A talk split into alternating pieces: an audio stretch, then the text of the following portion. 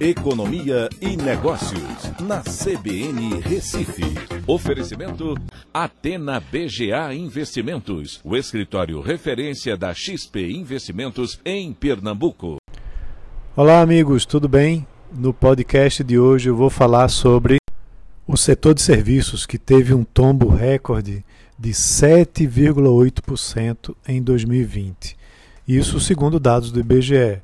Né? A gente teve um recuo de 0,2% no mês de dezembro em relação a, a novembro. É, e aí a gente te, viu uma, uma sequência de seis altas consecutivas que foram agora interrompidas. Para o ouvinte ter uma ideia, o setor se encontra 3,8% abaixo do patamar pré-pandemia. E é justamente o setor que mais sofre né, com os impactos é, negativos na economia é, do, do coronavírus.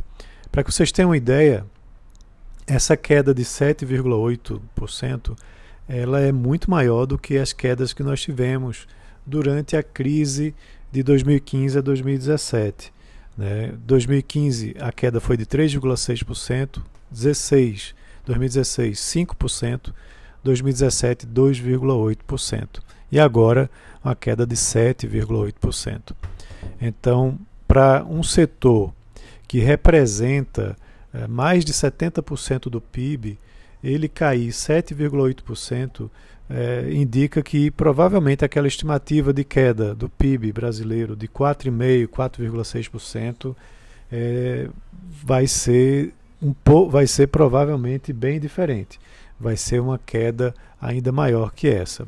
Vale lembrar que a indústria, por exemplo, é, teve uma queda de 4,5%, né, mais alinhada com as perspectivas para a queda da economia brasileira em 2020. Mas o setor de serviços representa mais e caiu bem mais.